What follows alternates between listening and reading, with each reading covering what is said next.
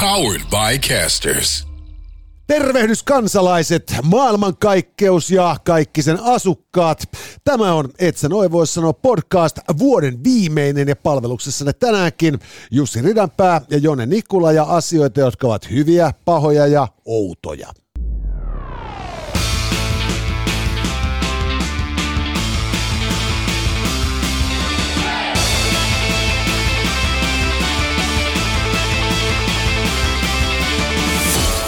Tänään, hyvät naiset ja herrat, käsittelemme asioita, jotka ovat hyviä, pahoja ja outoja. Ja vuoden viimeisessä podcastissamme hyvien asioiden alle listataan tieto siitä, että Britanniasta löytyy oma jauhojengi. Ja tieto siitä, että Suomen ammattiliittojen keskusliitto on tekemässä kuolemaa. Pahoja asioita tänään on tieto siitä, että Kainuussa ja Etelä-Karjalassa, jossa ihan rehellisyyden nimissä ei paljon kansantaloutta innovaatioilla rikasteta, runkataan sitäkin enemmän. Ja toinen paha juttu on tietysti myös se tieto siitä, että Tinderissä isketään nykyään tekoälyllä. Outoja asioita podcastissamme on ajatus isyystestin pakollisuudesta kaikille sekä tieto siitä, että avaruus on alkemisti. Tervetuloa seuraan, hyvät naiset ja herrat. Tätä showta voit seurata kaikista relevanteista alustoista, Spotifysta, YouTubesta, Suplasta, Apple Podcastista, Podplaysta, Podmeista, you name it. Me ollaan kaikkialla. Sen lisäksi meille voit pistää viestejä, palautetta ja osallistua myös maanantaina. En ole gynekologi, mutta voin vilkaista jaksoon pistämällä WhatsAppiin viestiä. Joko ääniviestiä tai sitten ihan perinteistä kirjoitettua 050 533 2205, ja löydymmehän me myös Instagramista ja Facebookistakin. Kyllä.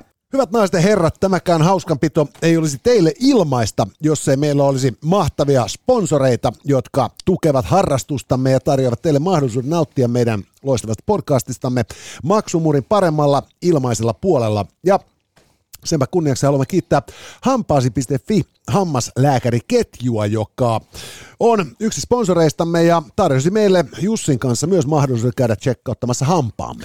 53 EG hampaasi.fi hammaslääkäriketjuissa hampaiden tsekkaus eli tarkistus. Ota haltuun ja se voi olla vaikka sitten uuden vuoden lupaus. Tokmanni, meidän pääsponssi, myös ollut hienosti tässä koko vuoden mukana ja sen lisäksi, että Tokmanilta saa ämpäreitä, niin sieltä saa myös vuoden loppuun saakka 100 tuotetta tasahinnoin. Kyllä, ja nyt tässä ollaan aika lailla... Tai hintakatto. Hintakatto.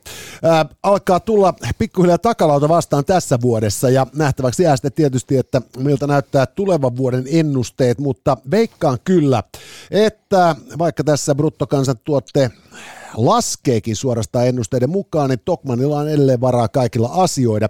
Itse kävin sieltä jouluhommia ostelemassa itse asiassa aika paljonkin. Joo. Ja voi kertoa, että sen lisäksi, että kattaus näytti siltä, kun sen piti, niin ei tullut maksamaan liikaa. Joo, ja siellä nyt tietysti niin uuden vuoden pirskeitä ajatellen, niin löytyy varmasti Suomen paras juomavalikoima, eli ei mitään muuta kuin siihen suuntaan, niin takaboksi täyteen juhlajuomaa. Kyllä.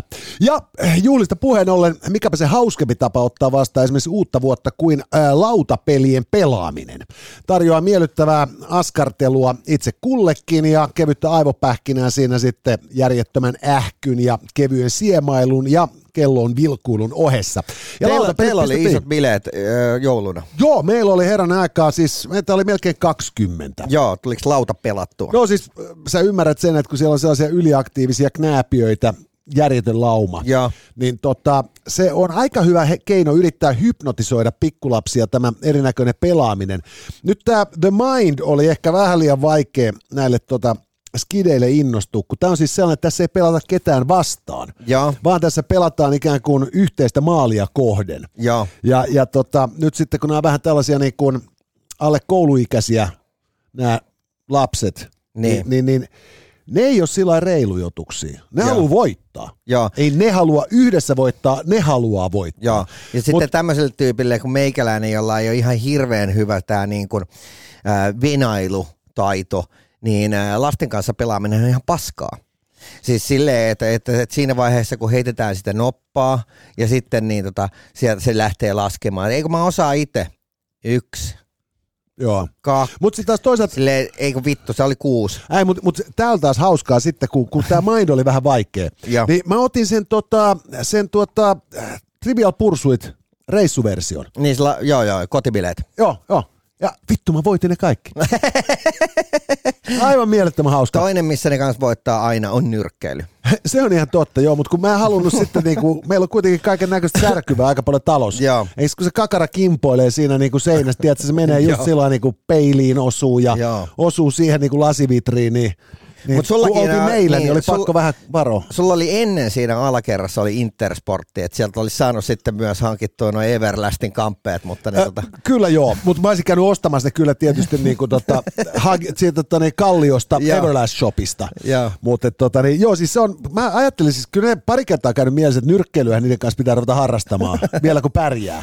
Mutta siis tosiaan niinku, tarvii olla vähän paremmin tilaa, että et siis se, tietysti sillä meillä himassa se on helppo, ne ei pääsisi kyllä kehästä karkuun, mutta sitten siinä on just se, että voisi mennä omat niinku huonekalut rikki.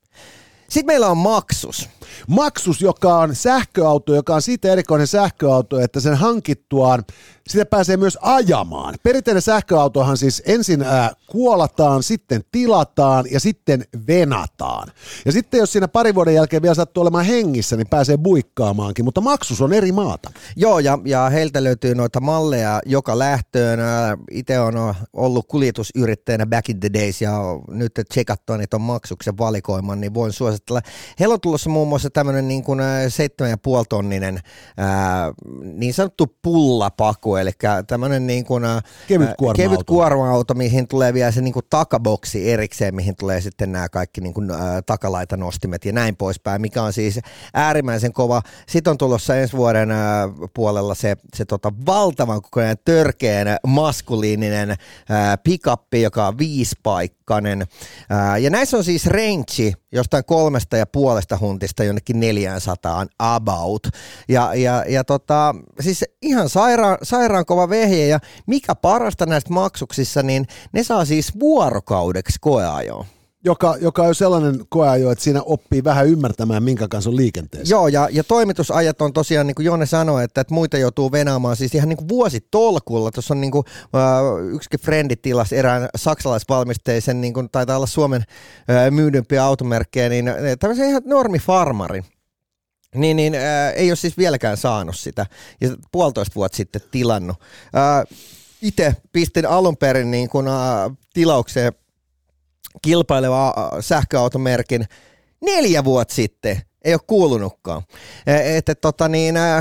Mä oon äärimmäisen tyytyväinen, että me päästään nyt, voi niinku sanoa fuck you kaikille muulle, me päästään buikkaamaan sun kanssa nyt vuonna 2023 bräniköillä Maxuksilla. Ja tosiaan, kun meet tuonne, et sä noin voi sanoa, Instaan, siellä on kilpailu ja käyt sinne kommentoimasta, että minkä takia teikäläisenä pitäisi päästä viikoksi koeajelemaan Maxusta, ja saat siis valita heidän valikoimasta ihan minkä tahansa auto. Ja, se on sitten myös sellainen homma ton Maxuksen osalta, että nyt kun ollaan sitten siirtymässä tästä kisasta eteenpäin, niin se ei merkitse sitä, etteikö meillä tosiaan sitten olisi niinku mahdollisesti vähän niin kuin näyttävyyttä tässä omassa läsnäolossamme. Et meillähän on tämä meidän mahtava Maxus, et sä noin voisi sanoa kärry, joka on siis ihan oikea Maxus-auto, ja se on koristeltu hienoilla tarroilla, jos hehkutetaan meitä. Joo, eli se on vähän kuin Miss Suomen auto, mutta tarrat on isompia, moottori on ekologisempi ja kuski on rumempi. Just näin. Muuten sama. Ja sitten siinä on se hyvä puoli, kun se lukee helvetin isolla, et sä noin voi sanoa, niin näkee, miltä se näyttää livenä. Just näin. Hei, Offerilla tarjoaa vielä näin vuoden loppusuorallakin nämä parhaat tarjousdiilit. Kyseessä on siis Suomen suurin tarjousmarkkinapaikka, ja kun käytät siellä koodia ESNVS15, niin saat vielä 15% veksnoista valmiiksi alennetuista hinnoista. Ja kyllä, siellä on nyt sitten jo alennusmyynnit muutenkin alkanut heti joulun perään. Joo, eli tästä voisitte repiä esimerkiksi kaikkia sitä, miten joulupukki ei kuitenkaan tuonut omaan piikkiin ja himaan päin ja huomattavan halvalla Offerillan kautta. Eli jos se loodin arvo niistä jäi saamatta tai vanha talvitakki ei näillä pakkasilla tunnu enää palvelevan, niin ei muuta kuin sieltä vaan tilausta vetämään. Ja totta kai Ruokaakin pitäisi syödä, ja onneksi maailmasta löytyy parempaa ruokaa. Better Foodsin kautta nimittäin pystyy tilaamaan itselleen Foodoran kautta yli 250 ravintolasta kaiken näköisiä ruokia. Better burgers, better pizza, better Nepalis, better sushia, mitä kaikkia näitä onkaan otsikoiden alta. Sillä tavoin, että kun Foodoran kautta vielä tilaatte ja käytätte koodiamme, niin saatte vielä ensimmäiset toimituksetkin ilmaiseksi. Joo, eli Better 10 ja saa 10% veksi Foodoran kautta ja sitten kuljetukset ilmaiseksi. Sen lisäksi Jungle Juice Bar on tässä mukana. Nyt kun ollaan vedetty itsemme jouluähkyyn, niin jotain fressiäkin kaipaa välillä. Kyllä, eli kaiken tämän glögin ja punkun ja laardin päälle. Pari päivää Jungle Juice Barin smoothieitä saattaa olla juuri se, mitä elimistö kaipaa ja antaa ehkä jopa sen pari elinpäivää lisään sitten sinne häntäpäähän tätäkin yritystä.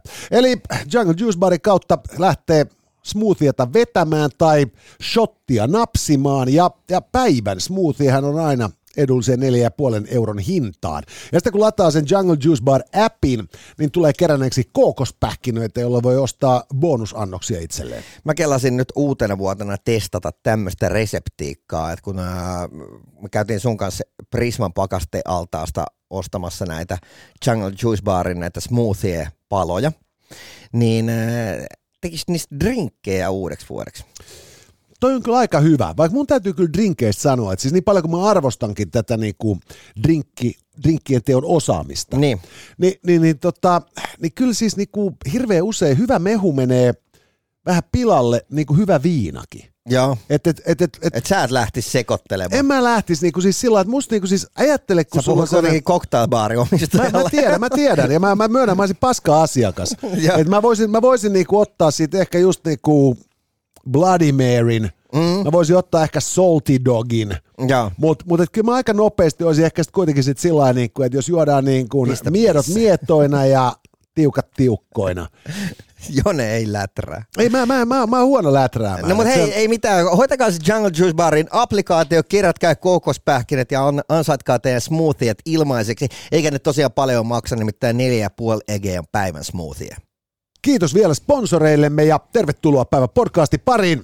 Nyt, hyvät naiset ja herrat, siirrymme asioiden äärelle viimeisen päälle. Hyviä, pahoja ja outoja. Ja hyvien asioiden otsikon alta löytyy tieto siitä, että Britanniasta löytyy oma jauhojengi. Ja toisaalta myös tieto siitä, että SAK tekee kuolemaa.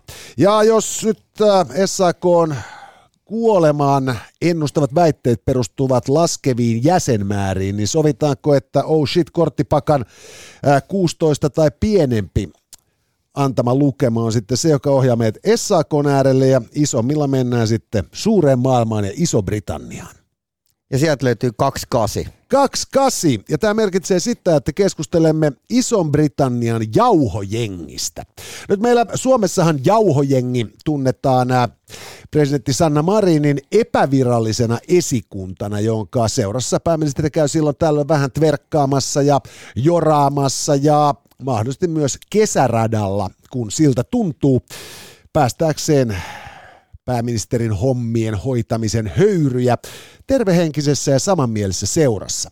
Ja jostain syystä nyt sitten tämä jauhojengin nimitys on saanut suorastaan alentavan sävyn Iltalehden uutisessa, joka tietää kertoa, kuinka Isossa Britanniassa niin pääministerin Boris Johnsonin kuin hänen seuraajansa Liz Trussinkin jäljiltä pääministerin edustustiloista on löytynyt valkoista jauhetta, joka on paljastunut marssipulveriksi, joka myös kokaiinina virallisemmin yhteyksissä tunnetaan. Tahto siis sanoa, että siellä on nokka valkoisena johdettu kuolevaa imperiumia ja ajettu Brexitin jälkeistä uutta todellisuutta kuin käärmettä pyssyyn konsanaan. Okei, onko tämä nyt sitten hyvä vai huono asia? Sakset voittaa paperi. Ja mä olen sitä mieltä, että tieto siitä, että ison Britannian korkeimmalla poliittisella huipulla, vaikka toki tietysti pulverilöydökset tehneet tahot eivät väittäneetkään, että pääministerit Johnson tai Truss olisivat itse kokaiinikäyttöön syyllistyneet, on silti erittäin hyviä. Joo. No tuossa viime kesänähän saatiin sitten fiilistellä ihan täältä kotimaan kamaralta niin vastaavaan viittaavia valokuvia. Ja on muuten kuullut nyt selityksen, että miten tämä olisi syntynyt, tämä Suomen versio. Anna kun mä arvaan, he olivat tehneet harjoitelleet piparkakkutalon tekemistä tulevaa joulua varten ja leikkineet tomusokerilla. No mä kuulin tämmöisen huhun, että eräs tuttavani olisi nähnyt tämän alkuperäisen kuvan ja että sitä oltaisiin niin kuin ihan fotaroitu. Ei kai kukaan nyt Suomessa fotaroisi tarkoituksia vastaavaksi julkisuuden henkilöstä otettua kuvaa. Ei todellakaan, mutta sen takia mä sanoinkin, että se on huhu. Niin, nimenomaan. Mutta nyt Britannian tapauksesta ei varsinaisesti huhu ollenkaan, vaan se on ihan vahvistettu, että niin pääministerin käyttöön kuuluvasta virka-asunnosta Downing Street 10:stä, kun sitten pääministerin käyttöön tarkoitusta kartanostakin olisi löytynyt sitten ihan selkeä huumejäämiä. Satuin tuossa katsomaan just tämmöisen dokkarin Netflixistä kuin Toinen maailmansota väreissä. Ja siinä käytiin sitten hyvin yksityiskohtaisesti läpi sitä, että kuinka Saksa oli back in the days vyöryttänyt pitkin Eurooppaa ja pointtina oli ollut se, että missään vaiheessa ei saa pysähtyä. Ja siellä oltiin tultu sitten, tehty tämmöisiä niin kuin 3 vuorokauden hyökkäyksiä ja pervitiini oli ollut sielläkin sitten aika isossa roolissa. Joo, siis tämä Blitzkrieg-vaiheessa jätkät oli vetänyt sitten pervitiiniä niin nokka väärällään, että itse asiassa ymmärsin niin, että aika nopeasti tämän länteen suuntautuneen salamasotavaiheen jälkeen pervitiinin ylimääräinen käyttö kiellettiin, koska jengi alkoi hallusinoimaan ja sekoamaan. Joo. Ja se on aina hirveän huono idea, että sulla on huumepsykoosi ja konetuliase kädessä. Just näin. Mutta sitten taas toisaalta niin ollaan sille saatu myös niin kuin tuloksiakin. Tuli vaan mieleen se, että voiko sitä ajatella silleen, että jossain vaiheessa, jos sä painat niin kuin oikeasti pitkää päivää, niin sitä alkaa niin kuin itse lääkitsemään itteensä niin kuin yliksellä. Niin, siis tässä on siis, minkä takia tämä mustohirvittely on hyvä homma, on se, että Britanniassahan on moitittu esimerkiksi Boris Johnsonia siitä, että hän on vieraantunut kansalaisista, niin. Kun hän on tällaisen niin kuin etuoikeutetun suvun Etonissa koulittu vesa ja näin päin pois. Ja mä näkisin, että jos nyt pääministeri ehkä itse onkin vielä täysin vieraantunut tavallisen kansan meiningeistä, niin onhan se hienoa, että hänen esikunnassaan on joku tyyppi, joka ymmärtää niin kuin viihdekäytön päälle. Jaa. Koska se auttaa hallintoakin olemaan lähempänä kansalaista. Jaa. Britanniassahan nimittäin nämä tuoreempia tilastoja ymmärtää mukaan vielä, että mitä East Endissä tapahtuu. Just näin, ja siis ja nimenomaan West Endissä myös, ja Belgraviassa samoin, koska Briteissähän tämä päihteiden huumekäyttö on viihdekäyttö on hirvittävän paljon yleisempää kuin vielä Suomessa. Mm. Et meidän Suomessahan tämä niinku viihdekäytön määrä korostuu, kun katsotaan nuorempia demografeja. Mutta tämän päivän 5-60-kymppiset poliitikot, niin ne on kyllä juuri niin tylsiä kuin miltä ne näyttää eduskunnan kyselytunnilla. Niiden käsitys hurjasta nuoruudesta saattaa olla se, että ne on joskus niinku harrastanut suojaamaton seksiä vahingossa. Tuossa viime kesäkuussa, kun kävin Lontoossa chiigaamassa gannareitten keikan, niin käytiin sitten siellä jossain paikallisessa rockibaarissa. Ja siellä sitten semmoiset niin kuin parimetriset kaapiovet olivat vetäneet tämmöiset niin kuin linjaston sinne, että minkä läpi tullaan sinne ravintolaan. Ja täytyy sanoa, että hämmennyin ja snadisti ahdistui, vaikka ei ollutkaan mitään siinä, kun sanottiin, että vetäkääs kengät pois jalasta. Ja siis meidät käytiin niin tarkkaan läpi, että tiedätkö, farkkujen pikkutaskut kaivettiin ja kengistä vedettiin nämä pohjalliset ulos ja tälleen, että niinku kovempi tsekki kuin lentokentällä. Ja sitten siinä vaan huomasin, että sillä on lappu, että kaikki asiakkaat tarkistetaan ja jos jotain huumeita löytyy, niin välitön soitto poliisille. Et kuulosti vaan siis siltä, että siellä todella on niin kuin ilmeisesti syytä tämän tyyppiselle toiminnalle. On se joo, että siis joku oli maksanut kuitenkin siitä, että se saa eksklusiivisesti myydä huumeita siinä baarissa. Niin eihän sinne silloin omia eväitä saa tuoda mukaan. Ei todellakaan. Ja toisaalta siis mä myös ajattelen, että se mikä tämä on niinku positiivinen ajatus, että sieltä löytyy Downing Street 10:stä ja täältä huvilas tarkoittaa kartanolta löytyy kokainijäämiä, niin on myös se, että kun mä en koskaan pystynyt ymmärtämään, mitä järkeä tässä Brexitistä ajatuksena on. Mm. Ja pidin sitä jo tuolloin niin kuin siis sekä niin kuin siis kansantaloudellisena että poliittisena niin kuin typeryytenä. Ja nämä molemmat asiathan on osoittautunut paikkansa pitäviksi. Niin. Että siitä Brexitistä ei juurikaan mitään hyvää Britannia olisi seurannut päinvastoin. Ja mä mietin, että millään ihmeellä niin tämäkin idea nyt sitten saatiin näille hönöille myytyä. Ja. Niin kuten me kaikki hyvin tiedämme, niin kokaiinin käyttöönhän liittyy semmoinen melkoinen hybris. Että sehän ajaa niin kuin kuulaan sellaisen määrän dopamiiniin, että ihminen muuttuu äärettömän itsevarmaksi. Ja. Hiukan vielä hätäiseksi.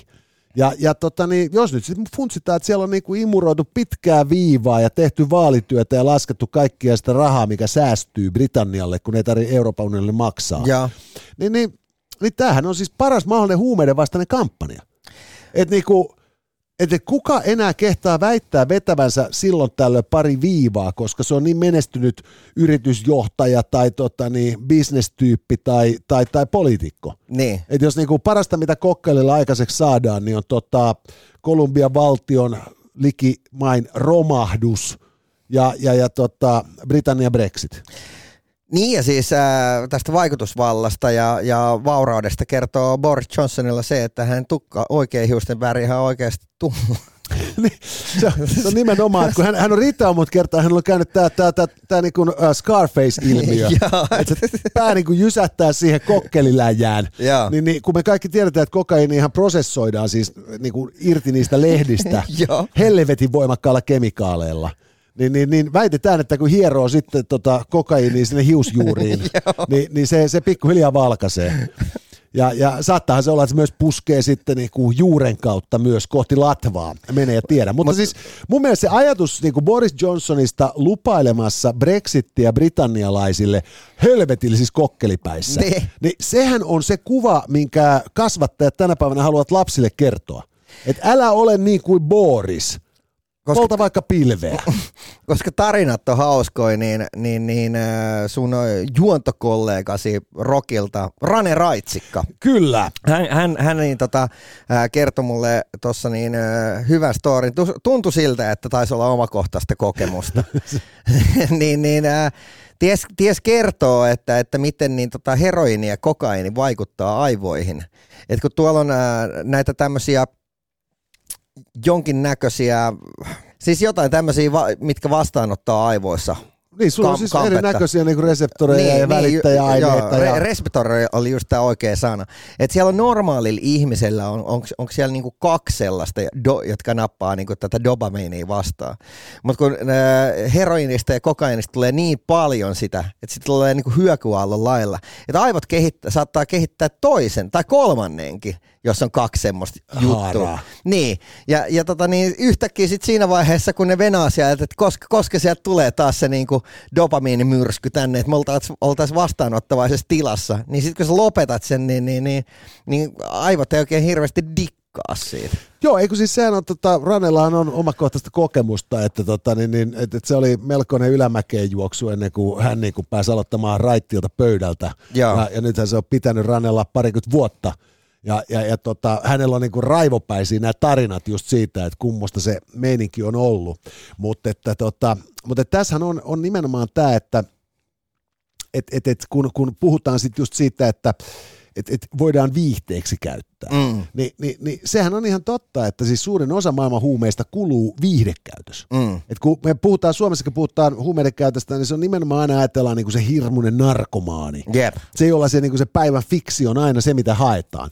Mutta tosiasia on se, että siis koko sinä aikana, kun tämä YK on julistama sota huumeita vastaan on ollut käynnissä, ja tämä sota huumeita vastaan täytti tänä vuonna 50 vuotta. Joo.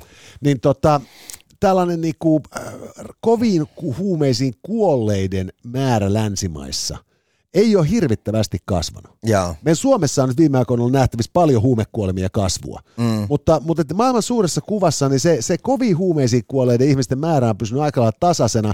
Ja se isompi piikki tuli vasta, kun tuli Yhdysvalloissa tämä massiivinen opioidiriippuvuus, joka oli seurausta sit näistä niinku reseptilääkkeistä, synteettisistä opiaateista. Ja Ja silloin just Britanniassakin niin on nähnyt jonkun tilasto, jonka mukaan suurin osa maahan tulevasta kokaiinista esimerkiksi vedetään just nimenomaan paremmissa piireissä, vähän samalla tavalla kuin abekki kahvin kanssa. Just näin. Ja tässähän on niinku siis se, että kun puhutaan huumepolitiikasta, niin senkin takia tämä on musta hirvittävän hyvä uutinen, että tämä muistuttaa meitä siitä, että kun huumepolitiikasta puhutaan ja niin kuin... Ja näin, niin se on, alkaa olla siis niin kuin päihde, joka on yhä selkeämmin, siis huumeet alkaa olla päihteitä, jotka on yhä selkeämmin vakiinnuttanut paikkansa ihmisten arjessa ja asenteissa. Ja silloin kannattaa niin kuin nimenomaan just muistaa, että siinä niin kuin puhutaan pikemminkin niin kuin käyttöongelmasta kuin esimerkiksi ihmisen tai yhteiskunnan ongelmasta, kun suurin osa näistä tyypeistä niin kuin ne vetää sitä samalla tavalla kuin joku toinen bisse. Ja tuossa viikko ennen joulua, kun meikäläisen klitsuun murtauduttiin ja sieltä oltiin sitten syyhkitty jotain työkaluja ja mitä liää, niin sitten kun sinne on vielä niinku sähköavain, josta jää niinku aika vahva jälki, niin siellä on kamerat silleen niinku joka puolella, että ei voi olla niinku jäämättä kiinni, ellei olisi kiimeäskin päässä. Niin kuin tuossa yksi frendi sitten sanoi, että hei, että kun se on selvillä, niin käydään leipoa se ihan huolella. Niin mä vaan just sanoin, että ei, että kai sä hiffaat, että kuinka paljon tommosella tyypillä on jo ongelmia siinä vaiheessa, kun se on siinä pisteessä, että se joutuu rullaamaan jengin niin kuin klitsui. Joo, mä veikkaan, että itsellänikin on kellarikomero ihan täynnä kamaa. Ja se on lähinnä täynnä kamaa sen takia, että kun ei ole kehdannut heittää pois. Just näin. Ja ajatus on, että jonain päivänä käyn vielä, tiedätkö, se iloinen kesäpäivä kirppiksellä. Jaa. Ja myydään ne pois, että sitten niin kuin tavara menee kiertoon. Jaa. Ja näinhän ei tapahdu koskaan. Just näin. Ja silloin, että jos ajatellaan, että kilikalikeikkojen niin kuin alin muoto on kellarimurto, koska siellä on kaikkein vähiten hälyttimiä. Yleensä. Mutta tänä päivänä valvontajärjestelmät taloyhtiössäkin on tällaisia. Niin silloin kyllä tosiaan tietää, että jos joku murtautuu klitsuun, niin se on niin kusessa, että sille pitäisi mennä niin kuin oikeasti antamaan vaan niin kuin hoito-ohjausmääräys. Joo, ja tietää, että sillä lätisee joka tapauksessa. Että niin tavallaan, että siellä on joku syy, minkä takia se on siellä. Että vähän niin kuin harmitti, että mä voinut olla siinä niin kuin auttamassa, että hei, että tästä harrikan penkistä muuten saa tori.fi se 3,5 huntia. Ota nyt tää toinenkin, koska tästä saisi varmaan 150. Ja itse asiassa näitä rumpulautasista, mitä sä et tajunnut ottaa, niin näistä olisi saanut ainakin 1,5 tonnia. Et nyt kun sä veit vaan se Boschin porakoneen, kun niinku aurinkolasit, niin ei noin. Ja itse asiassa kuinka paljon harmittomampaa on sit se, että niin kun yksityinen kansalainen varastaa yksityisen kansalaisen henkilökohtaista omaisuutta, joka menee kotivakuutuksen piikkiin kadotessaan. Just näin. Kun se, että niin kun politiikko varastaa kansakunnaltaan tulevaisuuden kokkelipäissään. Sitä sopii miettiä. Ja sitten seuraavaan hyvään asiaan. Ja tämä tuli tuossa jo parisen viikkoa sitten vastaan. Tieto siitä, tästä on itse asiassa uutisoitu jo pitkin vuottakin, mutta meillä Suomessa tuhansien yhdistysten luvatussa maassa ammattiyhdistysliike alkaa olla kusessa. Ja tästä merkittävin indikaattori on SAK:n jatkuvasti laskeva jäsenmäärä. Vielä noin 8 vuotta sitten SAK ilmoitti edustavansa 1 miljoonaa suomalaista palkansaajaa. Ja tuossa joulun alla ilmastussa tilastossa tiedettiin kertoa, että SAK:n jäsenmäärä on tällä hetkellä 530 000 ja risat. Okei. Eli siis Suomen suuri ammattiliitto on sen kokoinen, että siitä menee yksityinen työttömyyskassa ohitse vuoden 2023 mittaan. Ja tämähän on tietysti laittu otsikon hyvä alle, koska me olemme kaikkea muuta kuin sosialisteja. Me kannatamme vapaata kapitalismia ja näemme työväenliikkeen tukahduttamisen merkittävänä yhteiskunnallisen onnistumisena. Vai näemmekö? Mä olin vähän jäljessä, mutta sä voitit. Okei. Paper voittaa kiven. Siis mä oon sitä mieltä, että ammattiyhdistyksillä on joillekin oikeasti ihan niin kuin tarvetta. On sellaisia ihmisiä, jotka ei osaa pitää huolta itsestään, ja mä oon tästä aiemminkin sanonut, että tavallaan vaikka mulle näin niin kuin yrittäjänä olisi helpompaa, että kaikki laskuttaisi, niin sitten taas toisaalta niin mä ymmärrän sen niin kuin sen tavallisen duunarin arkea, joka ei välttämättä niin ole perehtynyt ton tyyppisiin asioihin ja sille ei välttämättä ole sanavarastoa mennä kertomaan sille esimiehelle, että miksi just hän olisi nyt ansainnut tässä 10 vuoden uurastuksen jälkeen snadin palkankorotuksen tai että mitä vittu on ikälisät. Ei kun tässä on, mekin nautitaan molemmat, vaikka me tehdään yrittäjänä duunia, niin ammattiliittojen niinku tekemästä perusduunista. Niin. Et ammattiliitot määrää toimialan palkkatasosta, ne vaikuttaa helvetin moneen. Mutta sitten taas toisaalta, just sanotaan vaikka SAK:nkin toiminta viime vuosien aikana, niin musta on ollut siis oikeasti ihan vaan rehdistä sanoen niinku typerää, konservatiivista ja näkemyksetöntä. Että tieto siitä, että niiden jäsenmäärät laskee kuin lehmähäntä, on mun mielestä erittäin hyvä. Koska nyt tässä artikkelissa, joka hyvin ansiokkaasti sitten hahmotteli tässä niin kuin suomalaisen työväenliikkeen tilaa ja ammattiyhdistyksen niin kuin tilaa ja blää blää blää, niin pystyttiin just osoittamaan, että näistä SAK:n jäsenjärjestöistä, SAK:llahan ei ole suoraan yhtään jäsentä, vaan ne on niin kuin näiden eri jäsen... yhdistysten jäsenmäärät, jotka vaikuttaa SAK:n sitten summaan, niin akavalaisten määrä, eli siis näiden niin kuin akateemisten koulutettujen niin kuin jäsenmäärä akavassa on kasvanut. Ja kaikkien näiden perinteisten duunari niin kuin yhdistysten sitten jäsenmäärät on laskussa. Ja tämä on sitten se, joka heijastuu SAK-duuniin.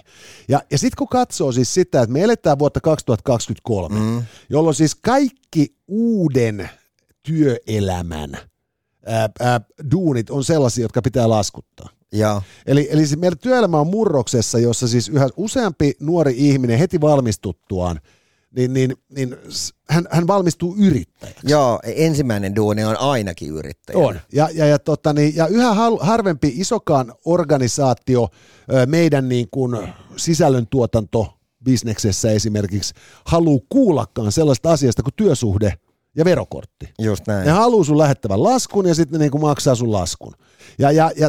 Ja tämähän on ollut tämä futurologien huikea märkä uni, että näin tämä Suomen niinku työllisyyden tulevaisuus ratkaistaan. Ja me tehdään kivo juttuja kimpassa ja me lähetellään laskui tonne ja me lähetellään laskui tonne ja me laskutamme itse täältä ja kaikki niinku saa pöhinää ja vaurastumista ja tämän tyyppistä. Ja tämä pätee monella alalla. Tässä meidän podcast-bisneksessä ja sisällöntuotantohommissa ilman muuta. Mutta sitten jos me ajatellaan teollista tuotantoa, alkutuotantoa ja mitä näitä nyt on, niin onhan se ihan selvää, että et sä helvetti pysty kaivosta sillä periaatteella pyörittämään tai tehdasta. Yes. Tai sitten se ainakin pitää olla niin, että työnantajan pitäisi ymmärtää, että siitä hyvästä, että sä pääset tuosta tyypistä nopeasti eroon, sun pitää maksaa isompaa liksaa. Juuri näin. Ja sen sijaan, että nyt tässä niin kuin ammattiyhdistysliike Suomessa olisi jaksanut olla ikään kuin oman yhdistyksensä tai omien yhdistystensä intressipiirin yli, huolissaan suomalaisen työn tulevaisuudesta, niin ollaan tilanteessa, jossa nuoret suomalaiset ihmiset ei ne luota ammattiyhdistysliikkeeseen, ei ne ymmärrä, mistä se helvetti tulee, eikä ne todellakaan pysty näkemään, mihin ne on menossa. Se vaikuttaa siis oikeasti siis niinku täysin niinku fossiloituneelta dinosaurukselta. Mutta myöskään yrittäjät ei ole pystynyt pitämään niitä etuja, mitä niin aikoinaan nämä yhdistykset pystyvät antaa. Tavallaan se, että okei, tämän turvan ja sen takana olevan voiman lisäksi, kun oli ennen, että jos olit liiton mies tai nainen, niin sulle ei vittuilla. Juuri näin. Et sieltä tuli niin kuin liiton äijät käymään työpaikalla ja kertomaan, että tämmöinen peli loppui tähän paikkaan. On kyllä, mutta sitten samaan aikaan pitää muistaa, että suomalaisten elintaso keskimäärin oli silloin alhaisempi ja koko niin kuin elinkeinoelämän rakenne oli toinen. Kyllä. Eihän meillä ollut 70-80-luvullakaan niin kuin ollenkaan sitä määrää palveluja ja palveluammatteja, kun on tänä päivänä. Just näin. Meidän siis niinku peruskaupassa ei vaan ollut sitä valikoimaa, joka on tänä päivänä. Ootko ikinä kuulunut radio- ja televisiotoimittajien liittoon? En ole. Mä oon aina katsonut, että niinku, mä en ikinä liity kerhoon, joka hyväksyy mut jäsenekseen. Joo, ja sitten ennenhän oli tää legendaarinen pressikortti. Joo. Ja pressikorttihan oli jossain vaiheessa vähän semmoinen, niin kuin, siitä puhuttiin samaan tyyliin kuin tiedätkö, mustasta ameksista. Joo, se oli joku mahtava status. Et sä pressikortilla sulla oli niin kuin oikeus, vielä niin kuin Ysärillä 2000-luvun alussakin, no sillä pääsi teattereihin ja näyttelyihin ja museoihin. Ja Lintsille, sait kaiken ilmatteeksi, pääsit leffoihin tyyliin niin kuin ilmatteeksi. Ja mun on pakko kertoa ihan nopea anekdootti siitä, kun me 80-luvun lopulla 90-luvun alussa Frendin kanssa pyörittiin Heavy-klubia Helsingissä aina torstaisin. Ja meidän Spandau-klubilla oli sitten niinku perusmeininki. Ja se meni niin, että me aina vuorotteille soittiin levyä, oltiin myymässä lippuja. Ja. Tuntia näin ja ilta meni mukavasti. Ja sitten siihen tuli just kerran joku kaveri, sit, kun mä olin myymässä lippuja, se tuli pressikortilla. Täällä varmaan pääsee sisään. Mä oltiin kuitenkin Frendin kanssa prossa-diilisi. Mm. Ei tietenkään pääse. Ja. Kyllä pressikortilla aina pääsee. Mä sanoin, että vittu, tuosta vaan niinku junaa ja Neuvostoliittoa. Se oli hirveän loukkaantunut, kun se lähti sitten helvettiin. Ja mä taas niinku katsoin sen, että jos me annettiin niinku ilmaisia lippuja, me annettiin näteille tytöille. Ja. Ei jollekin niinku tylsälle perkele senttarille. Niin, kyllähän hänkin voisi vähän myydä itseänsä. Mä kirjoitan teistä hyvän jutun. No, juuri näin, mutta kato, ei, journalistinen riippumattomuus. Silloin ei tunnettu kaupallisia yhteistyötä. Mutta mä tarkoitan siis just tätä, että niinku, se oli valuuttaa ja se meinasi jotain. Mutta by the way, tuosta journalistisesta riippumattomuudesta, niin kun journalistejahan ollaan monesti puhuttu silleen, että he ovat niin kuin tavallaan sen tietyn, että he ovat vähän niin kuin oma rotunsa, että he pitävät siitä kiinni, että no matter what. Ja sitten tuolla on niin kuin samat tyypit, jotka jahtaa Ville Rydmania, ovatkin sitten itse kaiken näköisten sarjapetosten takana ja Hesarin päätoimittaja ajelee pitkin seiniä Sanomatalossa ja kaikesta olisi kiva vaan olla sitten niinku turpa kiinni. Ja mä veikkaan, että siellä on varmaan vähän kaveritkin niinku pulassa sen takia.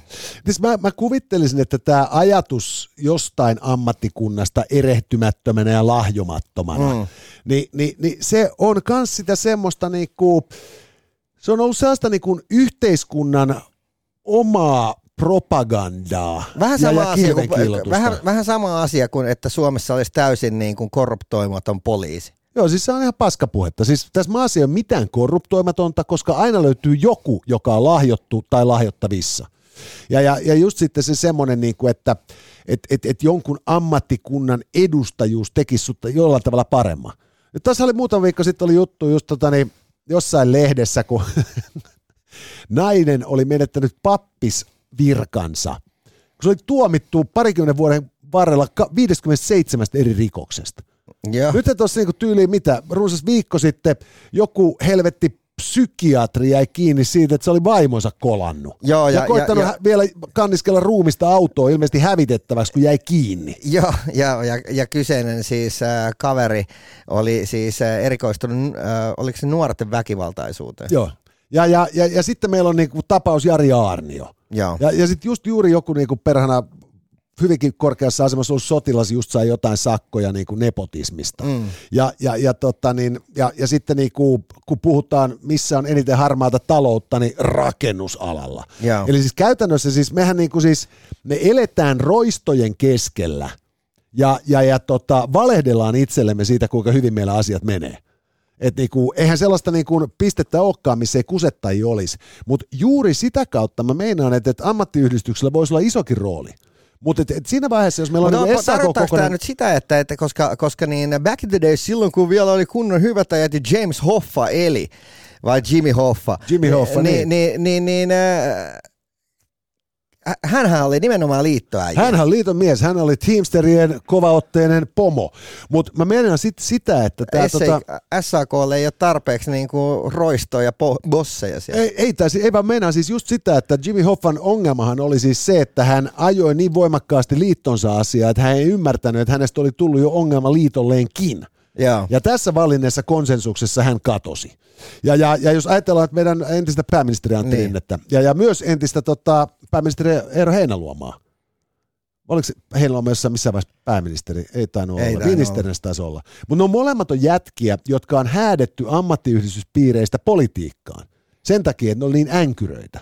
Et silloin kun Heinäluoma ilmoitti, että hän lähtee Hagiksesta Arkadianmäelle, niin henkilökunta kävi ruokatunnilla ostamassa niin kuin rehdit työläiset omalla rahalla champanjat ja kilisti sen, kun ne kuuli, että ne vihdoinkin pääsee tästä saatana toopesta eroon. Ja tämä on tosiaan tarina. Ja mä meinaan siis just sitä, että meillä on ollut niin kuin Suomen suurin ammattiliittojen yhdistymä SAK. Melkein 1 miljoona palkansaajaa vielä 2010-luvun alussa. Mm-hmm. Ja nyt sitten vajaa 10 vuotta myöhemmin heillä on niin kuin jäsenmäärä romahtanut runsaaseen 500,000 ihmiseen. Niin jos ei se kerro mistään muusta kuin siitä, että tämä järjestö on menettänyt otteen siitä kentästä, jonka toimijoiden eteen se pitäisi toimia, niin mistä se sitten kertoo? Ja silloin se on nimenomaan se, että tämä on helvetin hyvä uutinen, että jos sulla on noin kelvoton järjestö, joka ei pysty linjaamaan yhtään tulevaisuuteen, niin sen pitääkin kuolla pois. Ja sekin meni oikeaan laariin. Kyllä.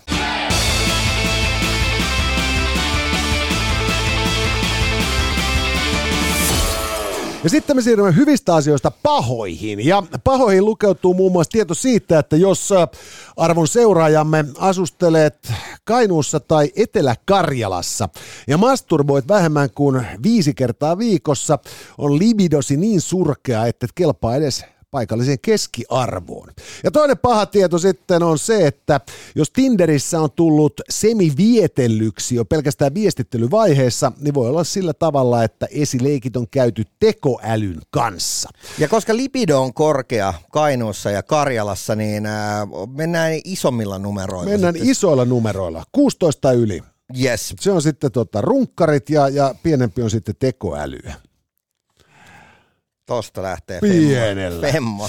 Nyt, hyvät naisten herrat, kuten kaikki hyvin tietävät, tekoäly on kova sana.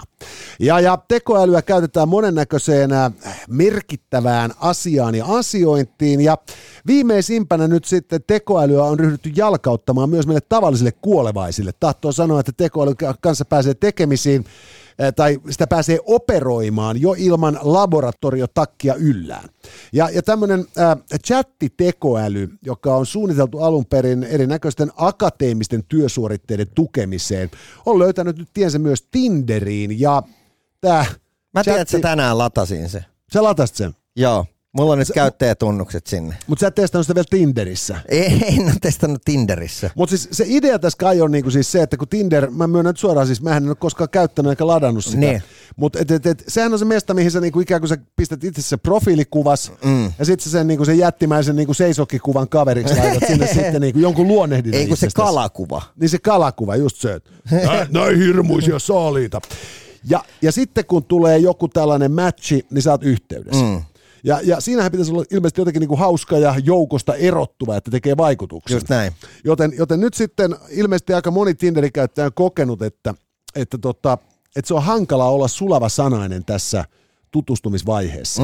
Ja ruvennut käyttää tätä chattibottia. Joo. Niin, että sitten kun niinku tyyppi lähtee tärskyille ja se kuvittelee, että siellä on joku niinku, tiedätkö, uuden sukupolven Shakespeare, että siellä on niinku Sonetteja Lauralle -tyyppistä niinku huikeaa liverrystä tullut. Joo.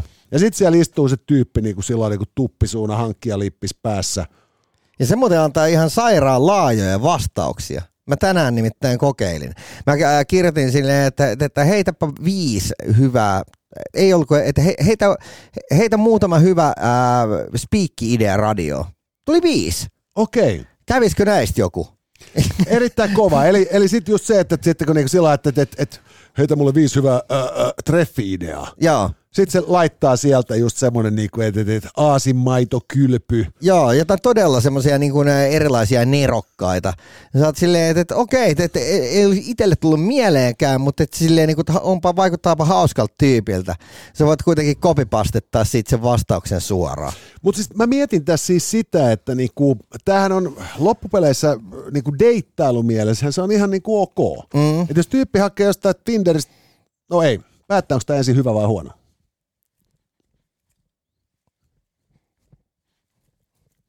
No niin, paperi voittaa kiven. Mä näen, että tää on hyvä homma. Joo, mä näen, että tää on ihan helvetin huono homma. Tietysti sen takia, että nyt saatana jokainen toope pystyy niin huijaamaan itsensä treffeille. Ja sitten ne paljastuu viimeistään siinä vaiheessa, kun ollaan face to face. Enää ei ole tietysti catfish ulkonäön puolesta, vaan sun läppien puolesta. Mutta just sen takia tää on hirvittävän hyvä puoli. Nyt ensinnäkin se on tämän... silleen, että okei, venttaan vähän, mä vastaan kohta. Mitä tähän kysymykseen voidaan vastata? Ja sitten sieltä tulee, mä luen tästä. On, mutta mä meinaan siis sitä, että nyt tuossa just oli, me käsiteltiin podcastissammekin sitä, kuinka se käy nuorten miesten hauraalle itsetunnolle, kun eivät pärjää Tinderissä. Mm. Niin nyt on niinku helvetin helppoa. Et ensin sä käytät filtteriä, että saat itsestäsi sellaisen kuva, että se kiinnostaa. Ja sit sä käytät tekoälyä, että sä saat sellaiset tekstit, että sä pääset tärskyille. Just näin. Ja okei, sit se voi olla, että siitä eteenpäin se homma ei mene niin hyvin kuin sen pitäisi. Mutta jos sä sitten niin kun oot niin kun onnistunut niin pitkälle pääsemään, niin sehän on jo pieni onnistuminen. Ja tällaiselle vässykälle, joka tuolla niin kun itkee itteensä uneen kaikki yöt, kun se ei pääse edes tärskylle Tinderiin, niin tämä on merkittävä niin kun edistymistä. Joo, tuossa oli mielenkiintoinen uutinen myös vähän reilu viikko takaperin siitä, että jos, ja tämä siis pätee niin heteroihin kuin homoihinkin, miehiin ja naisiin, että jos tämä sun partneri tai tyyppi, jonka kanssa pääset ylipäätänsä treffeille, ottaa olutta, niin hän on huomattavasti avoimempi idealle, että mennäänkö panemaan, kun joi sitten jotain muuta kuin bisse. Okei, eli se on niin kuin bisse nimenomaan se afrodisiakki. Joo. Että kai se kertoo sitten, tiedätkö, jostain vähän semmoista heikosta luonteesta. Niin, tässä niin nautintoihin taipuvainen. Niin, no, mutta minkä takia ei joku arvoviinin juoja sitten halua antaa munaa? Niin, mutta siis se kuulostaa niin kuin, että se on vähän uptight. Niin. Että siis just semmoinen, että... Vähän niin kuin, jännittää persettä liikaa. Niin ja sitten semmoinen, tiedätkö, että se vaikuttaa myös niinku helvetin kriittiseltä tyypiltä. Että sieltä tulee sommelieri kaataa siitä. Mun käsitys Amaronesta on kyllä hiukan kypsempi ja täyteläisempi. Joo, sä tiedät saman tien, että ei. Kyllähän siinä tyyppi alkaa miettiä, että vittu mun rasvaprosentti, että se on kaksinumeroinen. Ja 12 tuntia siitä, kun mä laitoin dödön. En pessu hampaita lounaan jälkeen. Tiedätkö, epävarmuus iskee välittömästi. Ja sitten taas just, että se on niinku bisse, niin sehän on niinku bisse. Niin. Et koska se on myös ihan hirveän hyvä, että sit kun se tyyppi on sillä, että olisiko teillä jotain sellaista pienpanimoneipää? Niinku, se ei ole bisse. Joo, ja taas päästään tähän, kun kerroin sulle storin, kun olin dokannut sen Flindan sitä jotain omenatortun makusta kaljaa. Joo. Et se vaan niinku, nämä voi kaikki niinku voi pettää. Ja siis, että kuinka paha pettymys on se, että jos niin sun treffikumppani haluaa ottaa oluen, mutta hän tilaakin omenatortun makuisen oluen lainausmerkeissä. Mutta mä oon tullut vielä tähän, että kun tämä tekoäly siis tosiaan se kirjoittelee kaikennäköisiä esseevastauksia ja tekee mitä pyydetään. Just näin. Niin peruspointti kuitenkin on se, että sä joudut ikään kuin tsekkaamaan, mitä se tekoäly sulla nyt on kirjoittanut. Jep. Ja tietysti hän voi käydä sillä tavoin, että tyyppi on niin laiska, että se pyytää vaan tekoälyä laittaa jotain ja sitten se vaan siirtää sen ja postaa. Just näin. Ja tällöinhän saattaa käydä sit sillä tavoin, että se tekoäly on jotenkin ymmärtänyt jossain kohden väärin.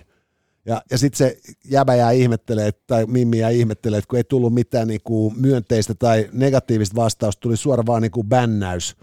Että mitähän helvettiä se tekoäly meni kirjoittaa. Mutta lähtökohtaisesti voi olettaa, että kuka tahansa sitten niinku lukee sen tekoälyn niinku tekstin. Ja sitten kun tämä tyyppi, jonka niinku sanavarasto koostuu ehkä just sillä lailla, että niinku 3 mä-alkuisesta kieltolauseesta ja kaikki muu kykykeskustelu on sitten niinku sitä heikompaa. Niin tämä tekoälyhän opettaa sitä ihmistä kommunikoimaan. Mutta tuossahan on myös niinku on mahdollisuudet ihan äärimmäisen mielenkiintoiselle keskustelulle siinä vaiheessa, kun 2 omista niinku tiedätkö, niin kuin keskusteluskilseistä epävarmaa ihmistä alkaa keskustella keskenään Tinderissä. Joo. Tässähän tapahtui ihan täsmälleen se sama efekti, kun joskus, itse olen ainakin soittanut miljoona kertaa tämän pilapuhelun, eli niin silloin kun on ollut radiossa, kuin silloin kun en vielä ole ollut radiossa, mutta se, että sä soitat kahteen pizzeriaan ja yhdistät ne puhelut. Ja sit sua jäät odottaa, että mitä tapahtuu. Se, kun kaksi turkkilaista yrittää puhua suomea keskenään helvetin paskal menestyksellä, niin se, että tiedätkö, kun siellä kaksi tekoälyä vastailee ihan vitu esoteerisesti toisillensa. Ja nämä tyypit on ihan matkustajina siinä mukana. Toi on loistava ajatus. Ja sitten ennen kaikkea sit se, että sit kun nämä vihdoin pääsee niinku toisiaan kohtaamaan, ja sitten ne istuu siihen alas, ja sitten ne alkaa niinku sellainen kengänkäydet piirtää ympyrää siellä tuoli alla.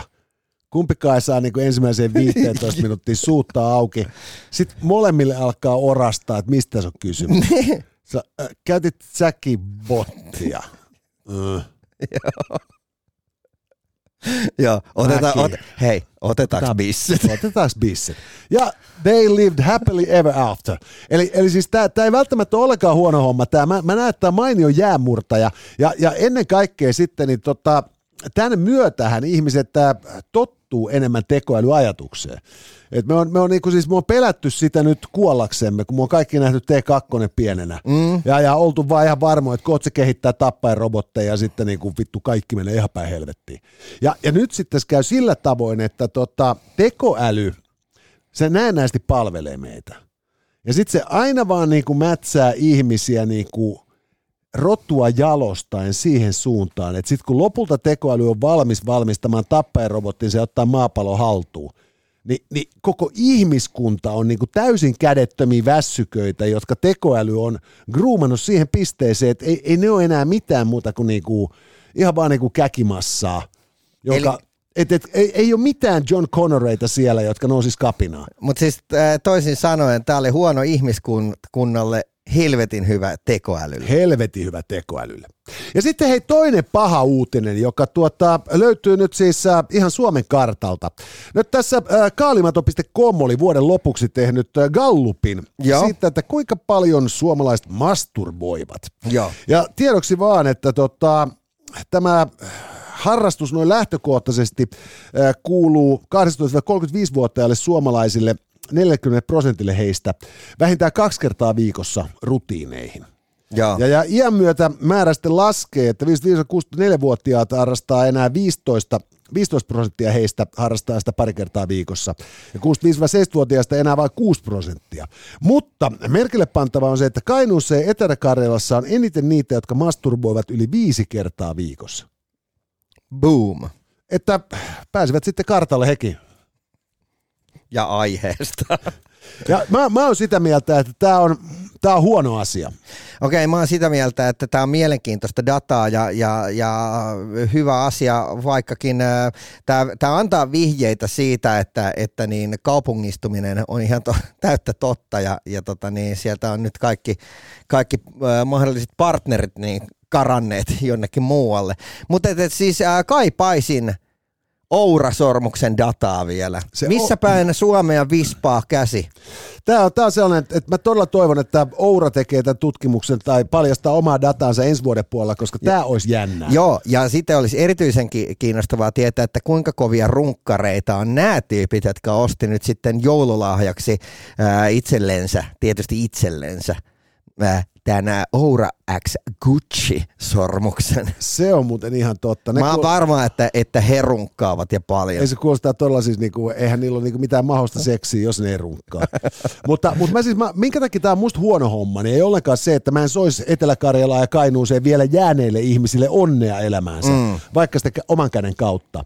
Mutta mä meinaan siis sitä, että nyt jos puhutaan Ourasta, niin sehän on siis Oulun seudulla keksitty. Joo. Ja ylipäätään nyt siis tämä suomalaisten innovaatioiden maantieteellinen jakautuminen, niin nyt ei siis tämä ei ole millään tavalla siis rasismia, mutta anteeksi vaan, se on painottunut rannikkoalueille ja länsipuoleen maata. Et siis, et niinku, Siis sanotaan näin, että niin kuin Lappeenrannassa toimii LUT-yliopisto, joka siis ulottuu tietysti sangen syvällekin Suomeen eri toimipaikkojensa kanssa. Mm. Ja se on siis tunnettu erittäin innovatiivista ja fiksuista hankkeistaan. Mutta et sit, et siinä ne sitten suunnilleen onkin, ja vissiin mitään ihan sellaista kuningaspatenttia sieltä ei vielä toiseksi ole lähdetty hakemaan. Ja Kainuuhan tunnetaan siitä, että siellä on aina mennyt huonosti. Että nälkämaan laulu. Ilmari Kiannon koko helvetin tuotanto.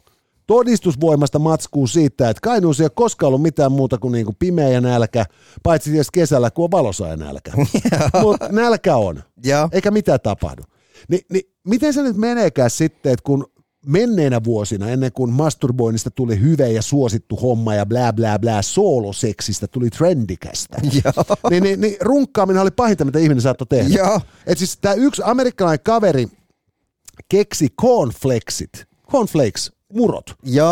Että tämmöinen hänen mukaansa tämmöinen hyvin hydraattipitoinen aamiaisruokavalio, niin se auttaisi lapsia pitämään kädet sitten peiton päällä nukkuessa. Et se on keksitty ihan puhtaasti hillitsemään ihmisten niin kuin masturboinnin himoa. Ja sitten niin kuin on kaiken näköisiä. Eikö siis siinä niin kuin, se kukko? Joo. Mikä taas viittaa ihan muuhun. Mutta siis no lähtökohtaisesti niin kuin siis, masturbointia on siis niin kuin demonisoitu, runkkareita syyllistetty. Niin. Ja siis ihan siis viime vuosikymmeniin saakka. Että tämähän on ihan uusi juttu on se, että niin kuin kaikkien pitäisi ylpeänä kantaa kaulakorunassa jotain satana hieromasauansa. Niin käy vääntämässä pikaset ruokatunnilla. Jaksaa taas. Niin tämähän vahvistaa kaikki nämä siis kliseet siitä, että niinku, et ei nyt sentään niinku näkölähde, mutta kaikki niinku innovatiivisuus ja aktiivisuus ja ylipäätään niinku ylimääräinen tekeminen.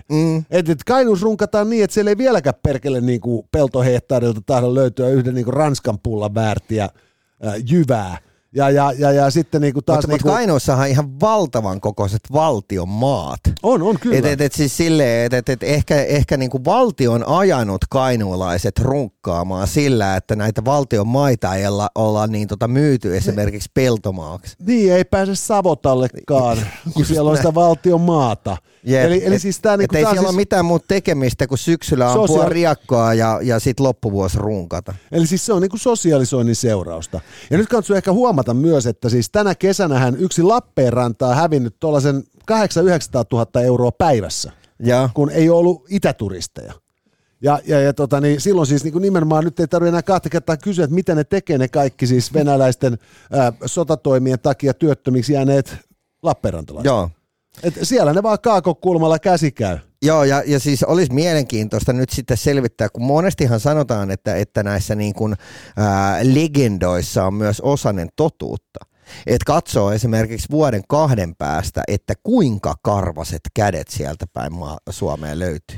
Ja mä toivon, että siis tämä ei sentään toteudu, koska siis kun se on just tämä karvakätisyys ja heikkonäköisyys ja kadotukseen joutuminen. Kämmenet kasvaa karvaa. Niin, että sitten niinku, mä todella toivoisin sydämestäni myös, että niinku Etelä-Karjala pääsisi jaloilleen ja Kainuussakin vihdoin olisi jotain muutakin kuin nälkää ja riekkoja ja runkkausta, koska siis muutenhan tässä käy siis tosiaan niin, että siis niinku, näähän ne degeneroituu ja kohta ne on kuin jonkun, tiedätkö, niinku indonesialaisen apinatemppelin apinat, jotka istuu omassa kusilammikossa runkkaamassa, koska niinku, niillä ei ole muutakaan tekemistä. Ai vitsi. Musta on mielenkiintoista tiedätkö, nähdä, kun jossain vaiheessa, niin kuin sanotaan 20-30 vuoden päästä saadaan jotenkin niin kuin lämmiteltyä suhteet uudestaan tuonne itänaapuriin. Ja tiedätkö, ne elää aivan uudessa kulttuurissa siellä ja ne tulevat heidän uusissa vaatteissaan ja omalla kulttuurilla katsomaan, että mitä täällä länsimaissa tapahtuu ja tullaan rajan toisen puolelle ja siellä on kainuulaiset niin kuin apinat runkkaamassa ja kusee itsensä päälle. Ja Lappeenrantalainen niin kuin väsyneesti vääntää vettyä ja okei, no, mutta hei, se oli ihan helvetin paha. Se oli paha asia. Lapset, älkää runkatko. Se on, Jumalakin kieltää sen.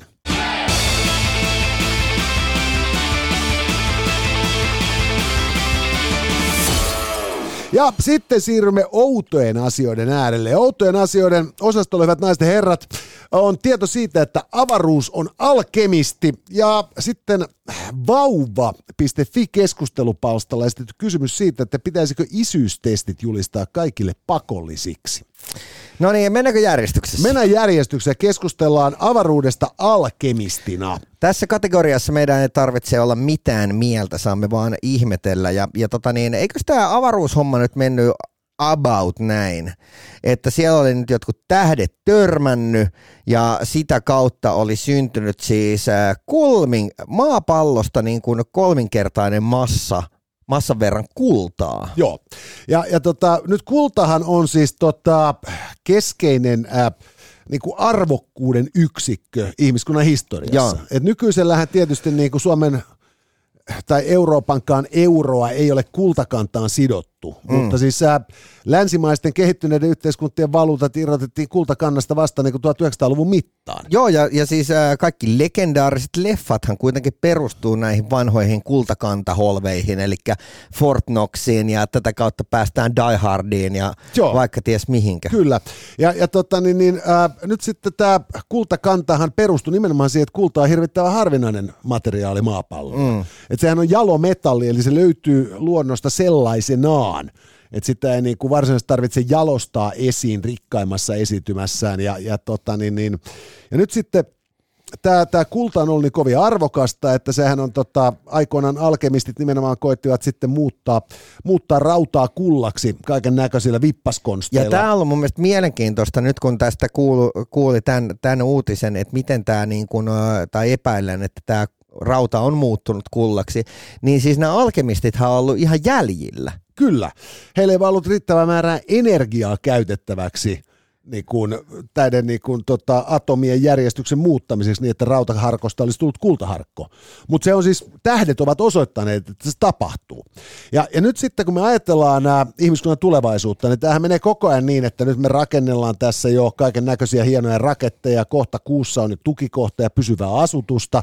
Seuraavassa vaiheessa sitten Marsiin lähettämämme robotit saavat ihan oikeita ihmisiä seuraksi. Mm-hmm. Ja sinnekin pitäisi jonkun sortin siirtokunta saada aikaiseksi. Ja tämä kaikki on tietysti vasta niin kuin esimakua siitä, että sitten me siirrymme eksoplaneetoille, joista nyt viimeisimpänä on löydetty elinkelpoiselta vyöhykkeeltä ilmeisesti veden valtaama planeetta. Vain 217 valovuoden päästä. Joo, James Webb on... Se on niin kuin kosmologisesti noin nurkan takana. Joo. Ja sitten siinä uljassa uudessa maailmankaikkeudessa, missä eri planeetoilla ja eri tähtijärjestelmissä asuu sitten meidän ihmisten jälkeläisiä, niin rikastutaan puoleen ja toiseen. Mutta jos ajatellaan, että kuinka vähän ihminen sitten omien niin kuin perusmieltymystensä osalta on kehittynyt koko meidän evoluutiomme mittaan. Et siis meillä on niin kuin kaiken maailman härpäkkeitä, on podcast-alustoja, tietokoneita ja älypuhelimia ja näin päin pois. Niin silti mehän siis niinku tykätään oikeastaan ihan samalla tavalla näistä asioistamme kuin esi-isämme. Ja edelleen itse asiassa arvostamme ihan samoja asioita kuin esi-isämme. Et se, mikä yhdistää niinku, antiikin niinku kaupunkivaltioiden kuninkaita ja päämiehiä, niin on rakkaus kultaan, jalokiviin ja arvokkaisiin artesaaniesineisiin. Eikä ne loppupeleissä ole kauheasti muuttunut. Et niinku Nallen kalvosin napit ja rannekellot, ne on ihan samaa kamaa kuin mitä joku niinku Aleksanteri Suuri on aikoinaan halunnut. Silloin ei voi olla rannekelloja.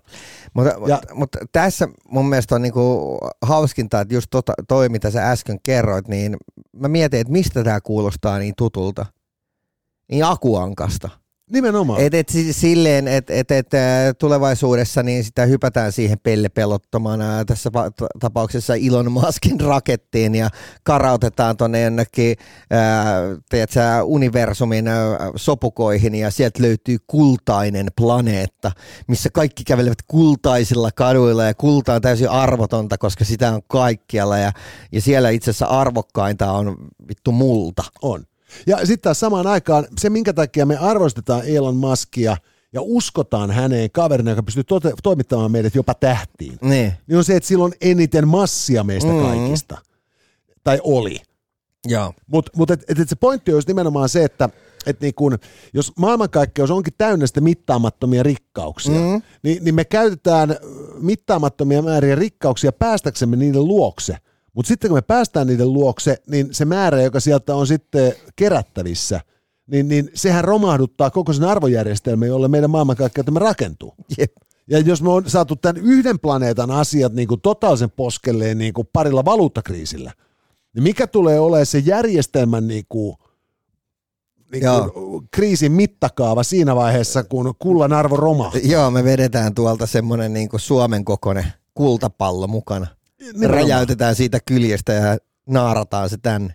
Niin, siis sehän se menee sitten niin, että sitten pitää pystyä keksimään joku toinen syy olla olemassa. Joo. Ja kun meidän ihmisten koko olemassaolon perusta tuntuu rakentuvan aina enemmän tai vähemmän niin kuin materiaalisen ahneuden ympärille, niin se, sellaista evoluutioloikkaa, mä väitän, ei ihmiskuntaa siihen mennessäkään ottanut, kun niin kuin tähtien välinen matkustaminen on realismi.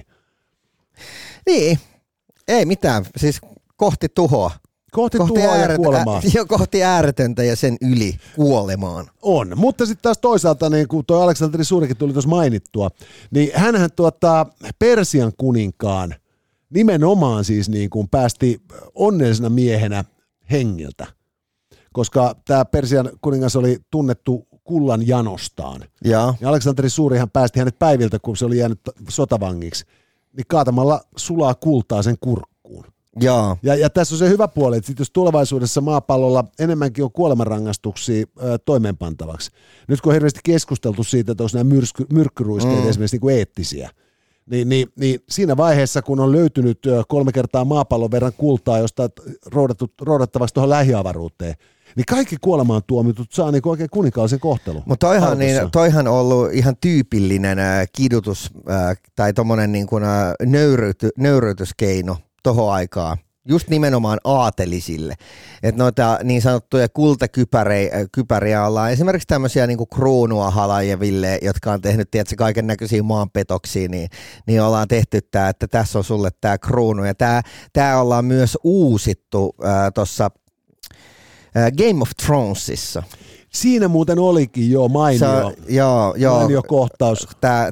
Tämän niin yhden daamin broidi haluaa hirveästi niin sitä kruunua ja hänelle kaadetaan sitten kultapäähän. Se oli mainio kohtaus. Se oli kyllä niinku hauskaa. Ja, ja toihan vaan just osoittaa sen, että kyllä se kullalle on löytynyt muutakin käyttöä kuin kalvosnapeissa. Ja. Mutta et sehän on ollut myös niinku osoitus Rankasian voimasta ja varakkuudesta, että tähänkin riittää. Koska kyllä mä väitän, että kyllä ne kullat on sitten rapsteltu irti siitä raadosta kierrätettäväksi seuraavaan hommaan. Kyllä. Tuskin kiellään niin paljon sitä oli kuleksimassa. Ja mun mielestä se on niin kuin hauska ajatus, tai siis silleen, että kultahan on kautta aikain, niin, koska se on pitänyt niin hyvin arvonsa, niin sehän on ollut tavallaan just se, millä ei niin hyväosaiset jota he ovat pystyneet kantamaan mukana, koska se on ollut tietysti se, mikä ollaan saatu just koruihin tai hampaaseen tai johonkin, että se on ikään kuin se sun sijoitus ja pahan päivän vara. Eikö, kyllä nimenomaan, että siksihän barbaareista puhuttiin, just niin kuin barbaareja, että niillä oli kaikki korut päällään, mutta kun oli nomadiheimoja, niin totta helvetissä sulla on sun go-bagi sulla kehon päällä niin, että jos tulee äkkilähtö, niin teltta voi jäädä, niin kuin varakalsarit voi jäädä, mutta ainakin korut tulee pykälään, niin kuin korut ja aseet on valuuttaa. Just näin, aseet ja chainit, ja mikään ei ole muuttunut. Meikit, ketjut ja vyöt. Just näin. Mutta tosiaan se hienoin tässä uutisessa oli kuitenkin se, että alkemistit siis ei ole väärässä. Se oli vaan niin kuin siis, nyt jäi huomaamatta sellainen pieni juttu, että siis sellaista määrää energiaa tällä planeetalla ei ole tuotettu tähän päivään mennessä yhteensä, joka tarvitaan tämän kullan tuotantoon, että se todennäköisesti ei edes fuusioreaktorien yleistyttyä tule olemaan mahdollista planeetan pinnalla. Se vaatii tähtitason momentit. Jep. No mutta hei, yksi vielä. Joo, toinen mahtavana outo uutinen on ajatus siitä, että isyystestit tehtäisiin pakollisiksi kaikille. Joo. Nyt siis niin tässä, tämä osui mulle silmiin itse asiassa kahtakin kautta. Ensimmäinen on tämä Jani Kyläharakan tapaus, jossa tälle kaverille kävi siis niin, että hän oli naimisissa lapsen äidin kanssa, kun tämä nainen tuli raskaaksi, tai siis hän oli naimisissa ja sitten kun vaimo tuli raskaaksi, niin hän oletti olevansa sen lapsen isä. Mm. Ja sitten kävi myöhemmin ilmi, että hän ei olekaan ja nyt hän maksaa elatusapua tästä lapsesta tai lapsen äidille. Kyllä. Koska lapsen äiti ei suostu tunnustamaan sitä, minkä kaikki tietävät jo, ja joka on siis ihan todettu, että se lapsen isä on ihan toinen mies, joo, jonka kanssa äidillä oli suhde silloin samaan aikaan kuin aviomiehensä. Ja tästä on niin käynyt ilmi siis se, että nyt kun naimisissa oleva nainen menee synnyttämään, niin hänen aviomiehensä oletetaan välittömästi automaattisesti lapsen isäksi. Joo. Ja sitten taas, jos sä et ole naimisissa lapsen äidin kanssa, niin sun pitää tunnustaa isyytesi. Joo. Ja näähän on kiusallisia hetkiä siis just sen takia, että siinä voi käydä sitten niinku tälle kyläharakalle, että niinku, kun isyyttä ei ole peruttu riittävän ajoissa, niin suomalainen oikeuslaitos kaikessa viisaudessaan, joka on siis suurempaa kuin esimerkiksi geeniteknologian viisaus, niin kykenee sitten päättämään, että isin pitää maksaa elatusapua lapselle, jonka isähän oikeasti ei ole. Joo. Ja tästä sitten oli tässä vauva.fi-keskustelupalstalla tällainen juttu, jossa niin kuin joku miettii, että onko se nyt ihan normaali, että jos hänen kundikaverinsa haluaa tehdä isyystesti lapselle, kun se syntyy periaatteesta. Itse dikkasin erityisesti tästä kommentista, jossa oltiin sitä mieltä, että okei, tälleen niin kuin passiivis-aggressiivisesti, että siinähän teet, mutta minä sitten niin teetetään kaikille naistyökavereillesi jotkut DNA-testit ja selvitän, niin kuin, että löytyy jäämiä kalsareista. Joo, silleen, että mitä? Joo, ei vaan siis hän halusi testata hänen naistyökavereiden lasten DNAt, ettei niissä vaan ole hänen miehen DNAt. Joo, mutta siis, ja tämähän niinku osoittaa siis se reaktio tähän kysymykseen sen, että tämähän saattaisi olla niinku loistava idea. Siis, mä en tiedä, mitä DNA-testin tekeminen sinänsä maksaa. Mä en usko, että se on paljon sen ihmeempää kuin verikoe. Niin, ja sitten kun ottaa huomioon, että siinä kun äitiä raskauden aikana tutkitaan, synnytyksessä autetaan ja sitten vielä lapsen kasvaessa autetaan. Mm. Siinähän niinku siis otetaan aika paljon verta kaikista ihmisistä, lapsi mukaan lukien. Niin olisi vaikea kuvitella, etteikö se olisi ihan siis lapsen oikeusturvan ja kaikkien oikeusturvan kannalta itse asiassa aika lailla helppoa ottaa se DNA-testi. Ja sitten siinä olisi sekin etu, että sit jos käy sillä tavoin, että siinä niin kun sattuu kylällä olemaan sellainen kaveri, joka onkin niin kun puolen kylästä lapsien isä oikeasti, niin sitten on vähemmän kierrosilmästä sitten se niin kun seuraava sukupolvi siinä, kun vähän niin kuin geeniperimät menee sekaisin tavalla, jota ei ollut tarkoitettu. Mitä sä veikkaat, että mikä tuossa on niin kuin, kun tämähän varmaan johtuu siitä, että ei ole tarvetta, niin tämmöistä ei olla niin kuin, en mä tiedä, onko tämmöistä ikinä niin kuin esitetty tosissaan, tai onko sitä niin kuin vaadittu, minkä takia, jos se tämän niin stadin perusteella, niin joka 10. skidi oli nyt sitten niin jonkun muun lapsi. Niin, mikä tarkoittaa sitä, että joka luokalla on 3 lasta, joiden faijat ei ole niiden faijoja. Joo, ja siis oikeastihan kyse on siis siitä, että kun väitetään, että parisuhteessa on vaikea keskustella asioista, niin mä voisin kuvitella, että sellaisessa parisuhteessa, jos saattaa olla vähän estoja keskustella asioista, niin se aihe, josta viimeisenä keskustellaan hyvässäkin parisuhteessa, on se, että kun siinä frouva on 9 kuukaudella hame pystyssä ja valmistautuu tulostamaan sieltä sitten niin kuin knääpiöitä, niin se Hebo sitten ehdottaa, että hei kulta samalla, kun mennään sinne synnytyslaitokselle, niin varmaan otetaan nuo DNA-testit. Et se ei ole se keskustelu, jota niin kuin rakastuneet nuoret parit käyvät esikoista odottaessa. Niin, minkä takia sitä ei käydä automaationa? Oot se sitten naimisissa tai et? Niin tämä on vähän sama kuin lähisuhdeväkivallassa, että nykyään se on yleisen syyttäjän alainen syyte. Ettei voi käydä niin, että niin kuin se sikaniska hakkaa sitä niin kuin vaimoansa paskaksi.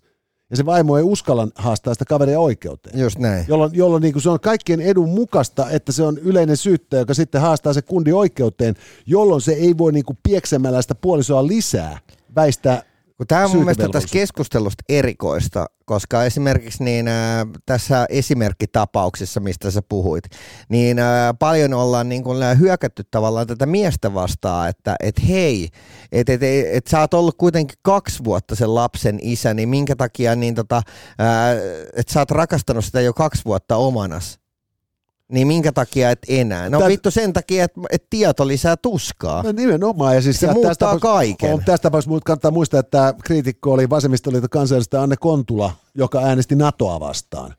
Että se Mimmi niinku kyky ymmärtää ilmeisesti yhtään mitään on sillä tavalla alentunut, että käy melkein sääliksi jopa vasemmistoliittoon, että heillä on tuollaisia kansanedustajia. Mutta se on nimenomaan siis tämä, että tieto lisää tuskaa ja niin tässä tapauksessa voisi tietysti ajatella niin, että lapsen etu on se, että häntä niinku rakastaa ne ihmiset, jotka kuvittelee olevansa hänen vanhempiaan. Niin.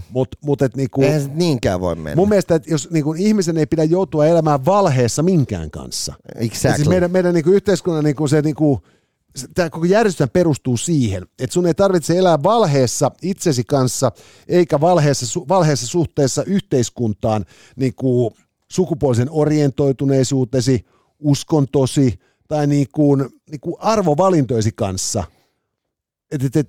Tämä yhteiskunta mahdollistaa hirvittävän paljon enemmän asioita kuin tämä kieltää. Ja silloin niin kuin se ajatus siitä, että nyt me kiellettäisiin ihmiseltä oikeus tietää totuus. Mm. Tämä ensimmäinen kerta niin kuin länsimaisen lainsäädännön historiassa, kun väitettäisiin, että on parempi olla tietämättä kuin tietää. Että status quo säilyy. Että sehän on kuin jostain Pohjois-Koreasta. Yes. Ja silloin niin kuin just se ajatus siitä, että tällainen säädettäisiin pakolliseksi, se meinaisi sitä, että silloin ihmisillä olisi oikeus tietää. Heillä olisi pakkokin tietää. Ja mä en ollenkaan suostu uskomaan, että se olisi niin huono asia. Koska nimenomaan niin, että jos käy sillä tavalla sitten, että ei olekaan sen lapsen isä, niin onhan se melkoinen isku.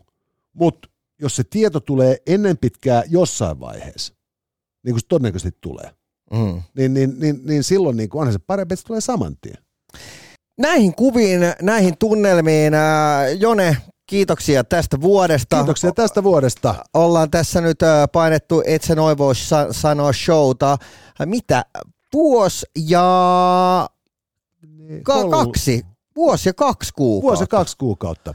Ja vuoteen 2023 lähdemme reippaan mielin. Maanantaina palataan ja tuohon meidän en ole gynekologi, mutta voin vilkaista jaksoa vuoden ensimmäiseen sellaiseen. Voi pistää meille viestejä ja aiheita tulemaan, niin käsitellään niitä sitten täällä valelääkärin rotsit päällä. Eli 050 533 2205. Eli ei muuta kuin kiitoksia teille kuluneesta vuodesta, rakkaat kuulijat ja katsojat. Ja kiitos samoin tietysti kaikille sponsoreillemme ja yhteistyökumppaneillemme. Me tapaamme vuonna 2023 hyvinkin pian ja 2023, hyvät naiset ja herrat, se tulee olemaan sitten merkittävä vuosi monellakin tapaa. Me pääsemme pohdiskelemaan tulevan vuoden puolella kuitenkin eduskuntavaaleja, Pate Mustajärven lähtöä Popedasta ja valmistautumaan vuoden 2024 presidentinvaaleihin. Ja sen lisäksi saattaa olla, että voimme keskustella myös masturboinnista. Tässä oli tämänkertainen Itse noin vois sanoa. Lisää jaksoja löydät ihan vittu kaikkialta. Casters, just listen.